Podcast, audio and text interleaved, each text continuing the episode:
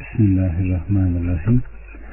Andolsun ki Allah peygamberinin ve güçlük anında ona uyan muhacir ve ensarın tevbelerini kabul etti. İşlerinden bir kısmının kalpleri kaymak üzereyken yine de onların tevbesini kabul buyurdu. Çünkü o kendilerine rauf ve rahimdir. Bu ayetler Tebuk gazvesinde nazil olmuştur. Onlar suyun ve azığın zor bulunduğu, boğucu sıcağın ve kuraklığın hakim olduğu son derece zor şartlarda Tebük Savaşı'na girmişlerdi. 118 Geride bırakılan üç kişi de yeryüzü bütün genişliğine rağmen dar gelmiş ve nefisleri de kendilerini sıkıştırmıştı da Allah'tan başka sığınılacak bir yer olmadığını anlamışlardı. Sonra onları da eski hallerine dönsünler diye tevbeye muvaffak kıldı. Muhakkak ki Allah tevvab rahim olandır. 119 Ey iman edenler Allah'tan korkun ve sadıklarla beraber olun. Evet. İmam Ahmet'ten gelen rivayette Kaab İbni Malik rivayetine göre o Tebuk kavzesinde Allah Resulü'nden geri kalması hususunda hadisini şöyle anlatıyor. Tebuk kavzesi dışında hiçbir savaşta Allah Resulü'nden geri kalmadım. Bir de Bedir savaşında geri kalmıştım ancak bu savaştan geri kalan hiç kimse ayıplanmamıştı. Aleyhissalatü Vesselam Bedir Savaşı'nda Kureyş kervanına doğru onu hedef alarak yola çıkmış ve Allahü Teala onlarla düşmanlarını umulmayan bir şekilde bir araya getirivermişti. Akabe gecesi İslam üzerinde ona el verdiğimizde Aleyhisselatü Vesselam ile beraber bulundum. Bunun yerine insanlar arasında daha çok anılır ve daha çok meşhur olsa da Bedir'de bulunmuş olmamı istemezdim. Tebuk gazvesinde Aleyhisselatü Vesselam'dan geri kalmam hususundaki haberime gelince bu savaşa katılmayıp geri kaldığım zaman kadar güçlü, kuvvetli ve bolluk içinde hiç olmadım. Allah'a yemin olsun ki bu savaşa gelinceye kadar hiç iki binitim olmamıştı. Tebük savaşına gelinceye kadar Aleyhisselatü Vesselam'ın çıkmış olduğu savaşlarda nereye çıkacağı bilinmesin diye onu gizlemediği, sanki başka bir tarafa savaşa çıkıyormuş hissini vermediği savaş son derece azdır. Tebuk savaşında ise Aleyhisselatü Vesselam şiddetli sıcakta savaşa çıkmış, çölde uzak bir sefere ve kalabalık bir düşmana karşı yönelmişti. İşte bu savaşta düşmanları için hazırlansınlar diye Müslümanlara durumu açıklamış ve yöneldiği taraf onlara haber vermişti. Aleyhissalatü Vesselam'ın yanında Müslümanlar çoktu. Onların isimleri tek tek toplanmıştır. Gizlenmek isteyen çok az kişi hakkında Allah'tan bir vahiy inmedikçe durumunun gizli kalacağını sanmıştı. Allah Resulü meyvelerin ve gölgenin insanlara sevimli geldiği bir zamanda savaşa çıktı gitti. Ben de savaşa çıkmaya niyetliydim. Allah Resulü ve onunla birlikte müminler bu harbe hazırlandılar. Ben de onlarla birlikte harbe hazırlanmak için döndüm. Ama hiçbir hazırlık görmedim. Kendi kendime istediğim zaman ben bunu yapabilirim diyordum. Ben bu şekilde devam ederken insanlar ciddiyetten işe sarıldılar ve bir sabah Aleyhisselatü Vesselam ve yanındaki Müslümanlar yola çıktı. Ben hiçbir hazırlık yapmamış ve bir veya iki gün sonra hazırlanır sonra onlara yetişirim demiştim. Onlardan ayrıldıktan sonra hazırlanmak üzere sefere çıktım ama hiçbir hazırlık yapmadan geri döndüm. Sonra çıktım yine hazırlıksız evime döndüm. Ben bu şekilde devam ederken onlar süratten yol almış oldukları için savaşa yetişemedim. Yola çıkıp onlara yetişmeye niyetlendim. Keşke bunu yapsaydım. Sonra bu benim için mukadder değilmiş deyip Aleyhisselatü Vesselam'ın harbe gitmesinden sonra insanların yanına çıktım. Aralarında dolaştım. Sadece münafıklığı için ayıplanan veya Allah'ın özünü kabul buyurduğu bazı kimseleri görmüş olmam beni hüzünlendiriyordu. Tebük'e ulaşıncaya kadar aleyhissalatü vesselam beni hatırlamamış. Tebük'te halkın arasında otururken Kaab İbni Malik ne yaptı buyurmuş. Selim oğullarından biri Ey Allah'ın elçisi kendisini beğendiği ve iki cübbeye sahip olduğu için geri kaldı demiş. O kişiye Muaz ne kötü söyledin.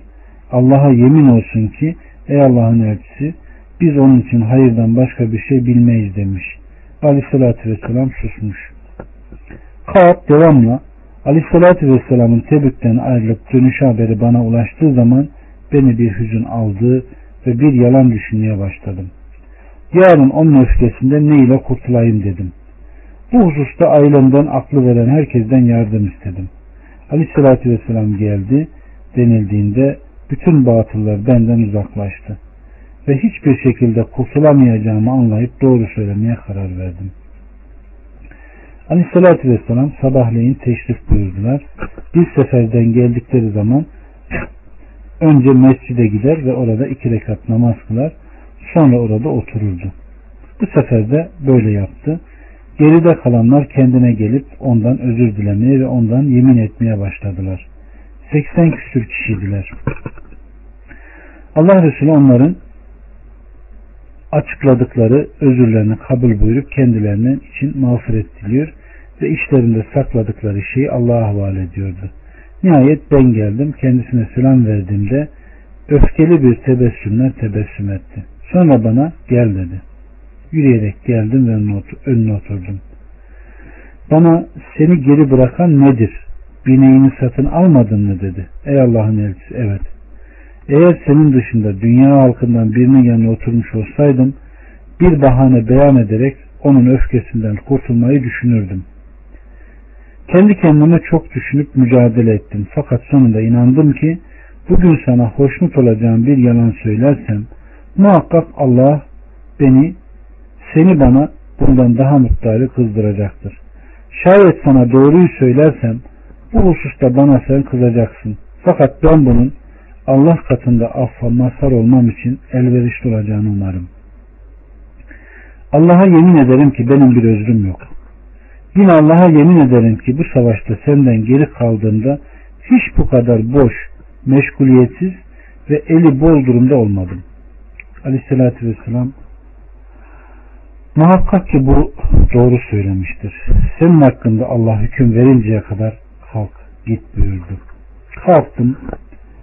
Senin oğullarından bazıları koşup peşimden geldiler ve Allah'a yemin olsun ki bundan önce senin bir günah işlediğini bilmiyoruz. Geride kalanların beyan ettikleri gibi aleyhissalatü vesselam ne özür beyan etmekten aciz kaldın halbuki aleyhissalatü vesselamın senin için mağfiret dilemesi bu günahın için sana yeterdir dediler. Allah'a yemin ederim ki bana o kadar serzenişte bulundular ki dönüp kendi kendimi yalanlamak istedim. Sonra onlara benim bu yaptığımı kimse yaptı mı dedim. Onlar evet dediler. İki kişi daha yaptı. Ve senin söylediğini söylediler. Sana söylenenler onlara da söylendi. Ben bunlar kim dedim? Murare İbni Rebi el-Amiri ve Hilal İbni Umeyye el-Vakifi dediler. Ve Bedir'de bulunmuş güzel ahlak sahibi salih iki kişiyi zikrettiler. Bana o ikisini söyledikleri zaman dönüp gittim. Allah Resulü aleyhissalatü vesselam Müslümanların Tebuk gazvesinden geri kalan üç kişiyle konuşmasını yasakladı. İnsanlar bizden uzaklaştı ve bize karşı değiştiler. O kadar ki yeryüzü bana garip gelmeye başladı. Sanki burası benim tanıdığım yeryüzü değildi. Bu şekilde 52 gece kaldık. İki arkadaşım evlerinde ağlayarak oturup kaldılar. Ben o topluluğun en genci ve güçlüsüydüm. Müslümanlarla beraber namaza gidiyor, çarşıda dolaşıyordum ama kimse benimle konuşmuyordu. Namazdan sonra Aleyhisselatü Vesselam'ın meclisinde otururken ona varıyor, selam veriyor. Kendi kendime selamımı almak için dudaklarını hareket ettirdi mi, ettirmedi mi diyordum. Sonra ona yakın bir yerde namaz kılıyor, ona gizlice bakıyordum. Namaza döndüğüm zaman ona bakıyor, kendisine döndüğüm zaman ise yüz çeviriyordu. Müslümanların benden uzaklaşmaları bu şekilde uzayınca yürüdüm ve Ebu Katade amcam oğlu olup bana insanların en sevimlisidir. Onun duvarına tırmandım, ona selam verdim. Benim selamımı almadı. Ey Ebu Katade, Allah için söyle. Benim Allah ve Resulünü sevdiğimi biliyor musun? Yine sustu. Üç kere söyledim, sustu. Üçüncü kere de Allah'ın adını vererek sordum. Allah ve Resulü en iyi bilendir dedi ve gözümden yaşlar boşandı, geri döndüm ve duvara tırmandım. Ben Medine çarşısında yürürken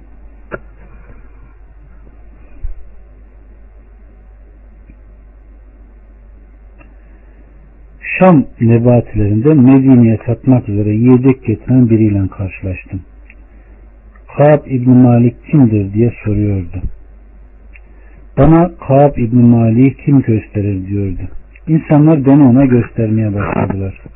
Geldi ve bana Gassan kralından bir mektup getirdi. Ben okuma yazma bilen olduğum için mektubu okudum. Şunlar yazılıydı. Bize ulaştığına göre Allah seni horluk, hakaret yurdunda kılmışken kılmamışken arkadaşın da sana cefa veriyormuş. Bize iltikah et. Seni rahata erdirelim. Ve bunun gibi birçok söz. Mektubu okuduğumda işte bu da bir imtihandır dedim ve onu fırına atıp yaktım.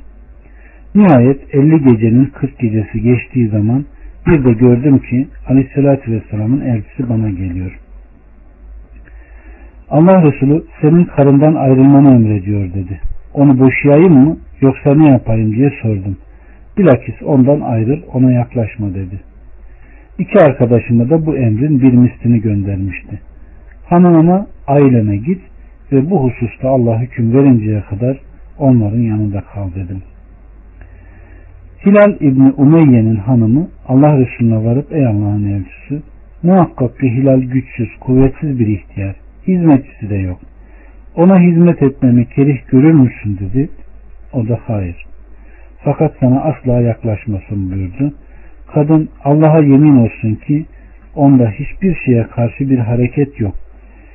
Vallahi senin bu emrin vuku bulduğundan bu yana bugüne kadar devamlı ağlıyor dedi. Ailemden bazısı bana hanımın konusunda aleyhissalatü vesselam'dan keşke izin isteseydim. Hilal İbni Umeyye'nin hanımına kendisine hizmet etmesi için izin verdi dediler. Ben Allah'a yemin olsun ki bu hususta aleyhissalatü vesselam'dan izin istemeyeceğim. Ben genç birisiyim. Kendisinden izin istediğim zaman aleyhissalatü vesselamın bana ne söyleyeceğini bilmiyorum dedim.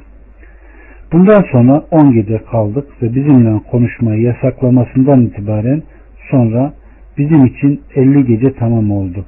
Sonra 50 50. gecenin sabahında bizim evlerin birinin üstünde sabah namazını kıldım. Allahü Teala'nın bizim hakkımızda buyurduğu gibi bütün genişliğine rağmen yeryüzü bana dar gelmiş bir vaziyette otururken Sel Dağı'na çıkmış birinin en yüksek sesiyle ey Kab İbni Malik müjde müjde diye bağırdığını duydum. Secdeye kapandım ve anladım ki bir ferahlık, keder ve üzüntüden kurtuluş gelmiştir. Allah Resulü Aleyhisselatü Vesselam sabah namazını kıldığı sırada Allah'ın bizim tevbemizi kabul buyurduğunu ilan etti. İnsanlar bana ve iki arkadaşıma müjde vermeye geldiler. Birisi bana doğru at koştururken Eslem kabilesinden birisi de koşup dağa çıkmıştı. Zira ses attan daha hızlı, daha süretliydi. Bana müjdeyi veren sesin sahibi bana geldiğinde elbisemi çıkardım ve müjdesine karşılık üzerimdeki iki elbiseyi ona giydirdim. Allah'a yemin olsun ki o gün benim o iki elbisemden başka verecek bir şeyim yoktu. İki elbise ödünç aldım, onları giydim ve Aleyhisselatü Vesselam'a doğru yola çıktım. İnsanlar bölük bölük beni karşılıyor ve tevbemin kabulünden dolayı beni tebrik ediyor. Allah'ın tevbeni kabul etmesi kutlu olsun diyorlardı. Nihayet mescide girdim. Aleyhissalatü vesselam mescitte etrafında insanlar olduğu halde oturuyordu.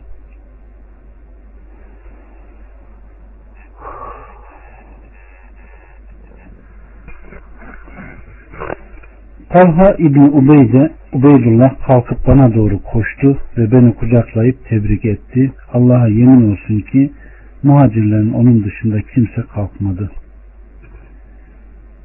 Allah Resulüne selam verdiğimde sevinçten yüzü parlayarak ananın seni doğurduğundan beri üzerinden geçen şu günde sana hayrı müjdelerim buyurdu. Ben Allah'ın elçisi senin katından mı yoksa Allah'tan mı diye sordum. Allah Resulü Aleyhisselatü Vesselam bilakis Allah katındandır buyurmuştur. Evet. Bu ayet-i kerimede bu sahabeler hakkında inmiştir. Allah onlardan razı olsun. 120 gerek Medineliler için gerekse onların çevresinde bulunan bedeviler için Allah'ın peygamberinden geri kalma, kendilerini ona tercih etmek yaraşmaz. Çünkü Allah yolunda susuzluk, yorgunluk, açlık, kafirleri kızdıracak bir yere ayak basma ve düşmana karşı başarı kazanmak karşılığında onlara mutlaka bir salih amel yazılır. Muhakkak ki Allah ihsan edenlerin mükafatını zayi etmez. Rabbimiz Subhanahu ve Teala Medine halkından ve Medine çevresindeki Arap kabilelerinin Tebük gazvesinde Aleyhisselatü Vesselam'dan geri kalanlarını tektir buyurup azarlıyor ve vuku bulan meşakkatte ona yardımcı olmaktan kendilerini uzak tutmalarını da takdir buyurmuştur. Aleyküm selam ve rahmetullahi ve berekat. Hoş geldiniz.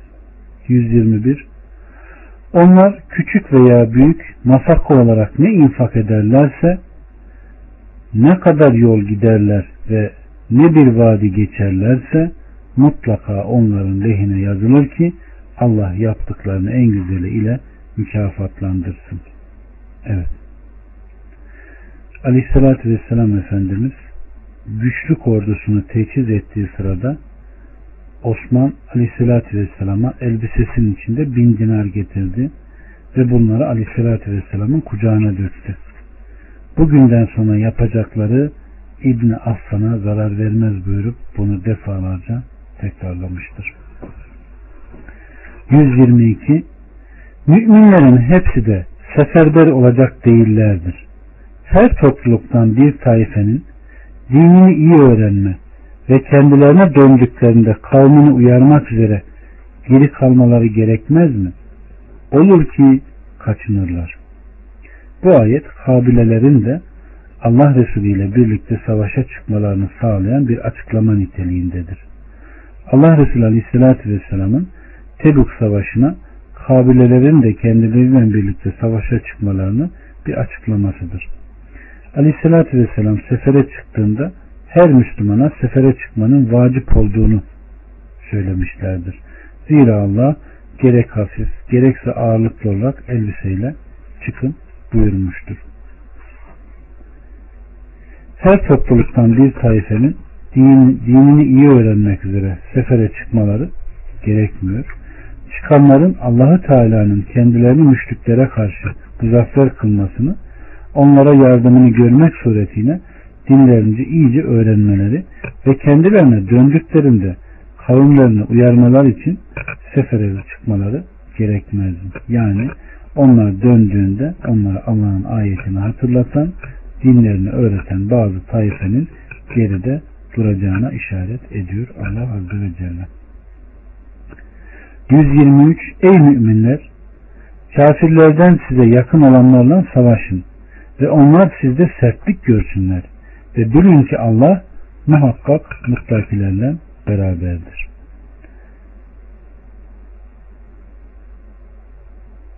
Allahu Teala müminlere önce kafirlerin önde gelenleriyle İslam diyarına en yakın olanlarla sonra onları takip edenlerle savaşmalarını emrediyor. Bu sebepledir ki Aleyhisselatü Vesselam Arap Yarımadası'ndaki müşriklerle savaşmaya başlamış. Sonra Mekke, Medine, Taif, Yemen, Yemame, Hecir, Hayber, Hadramut ve Arap Yarımadası'ndaki diğer bölgeleriyle diğer Arap kabilelerinin insanlar bölük bölük Allah'ın dinine girdiklerinde kitap ehliyle savaşa başlamıştır. Bu da Allah'ın emrini tutup hayata geçirmesidir. 124 ve 125 bir sure indirilince onlardan kimi bu hanginizin imanını artırdı der. İman etmiş olanlara gelince onların imanını artırmıştır. Ve onlar birbiriyle müjdeleşirler. Kalplerinde hastalık bulunanların ise murdarlıklarına murdarlık katmıştır. Ve kafir olarak ölmüşlerdir.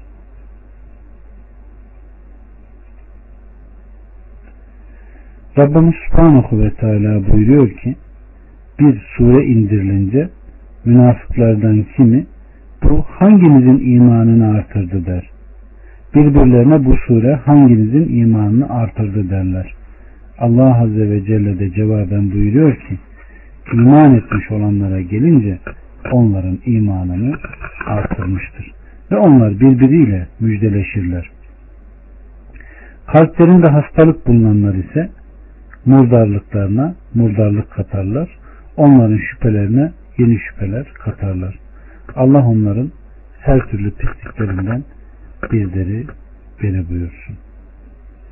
Allah Teala'nın kalplerine hidayet bahşettiği şeyin onların sapıklık ve helakına sebep olması bahtsız oluşlarındandır. Nitekim mizacı kötü olan, mizacı düzgün olanların beslediğiyle beslenmiş olsalardı bu ancak onun fesadını ve noksanlığını artırırdı.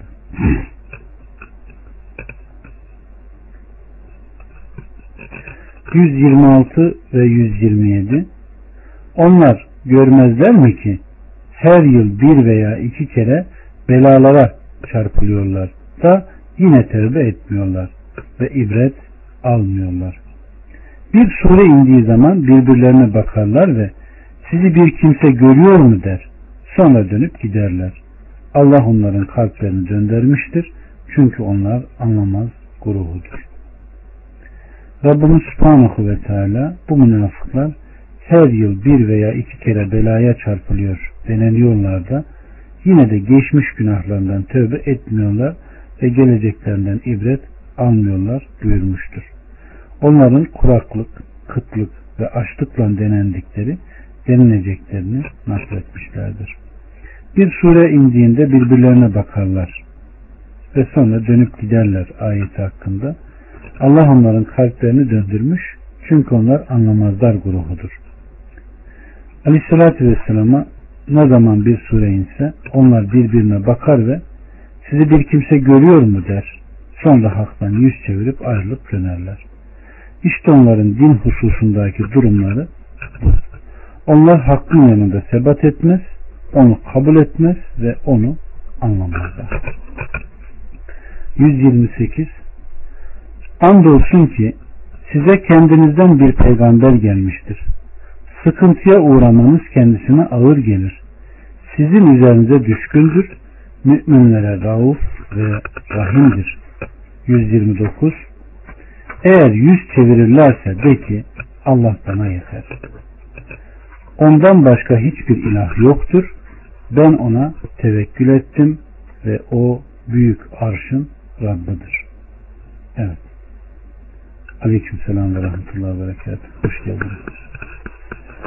Rabbimiz Subhanahu ve Teala Tevbe suresinin bu son iki ayetinde müminlere kendilerinden, kendi cinslerinden ve kendi dinleri üzerine bir elçi gönderme nimetini haber veriyor. Nitekim İbrahim Aleyhisselam Rabbimiz onların arasından bir peygamber gönder der. Allahu Teala da andolsun ki Allah müminlere büyük bir lütufta bulunmuştur. Zira onlara kendi işlerinden bir peygamber göndermiştir buyurmuştur. Burada da andolsun ki size kendinizden bir peygamber gelmiştir buyurur. Bu peygamber sizin içinizden ve sizin dilinizden gelmiştir. Evet. Allahu Teala sıkıntıya uğramanız kendisine ağır gelir buyurur ki ümmetini sıkıntıya sokan ve onlara zor gelen şeyler ona ağır gelir. Evet. Bir hadis-i şerifte ben müsamahakar Hanif diniyle, diniyle gönderildim buyurmuştur.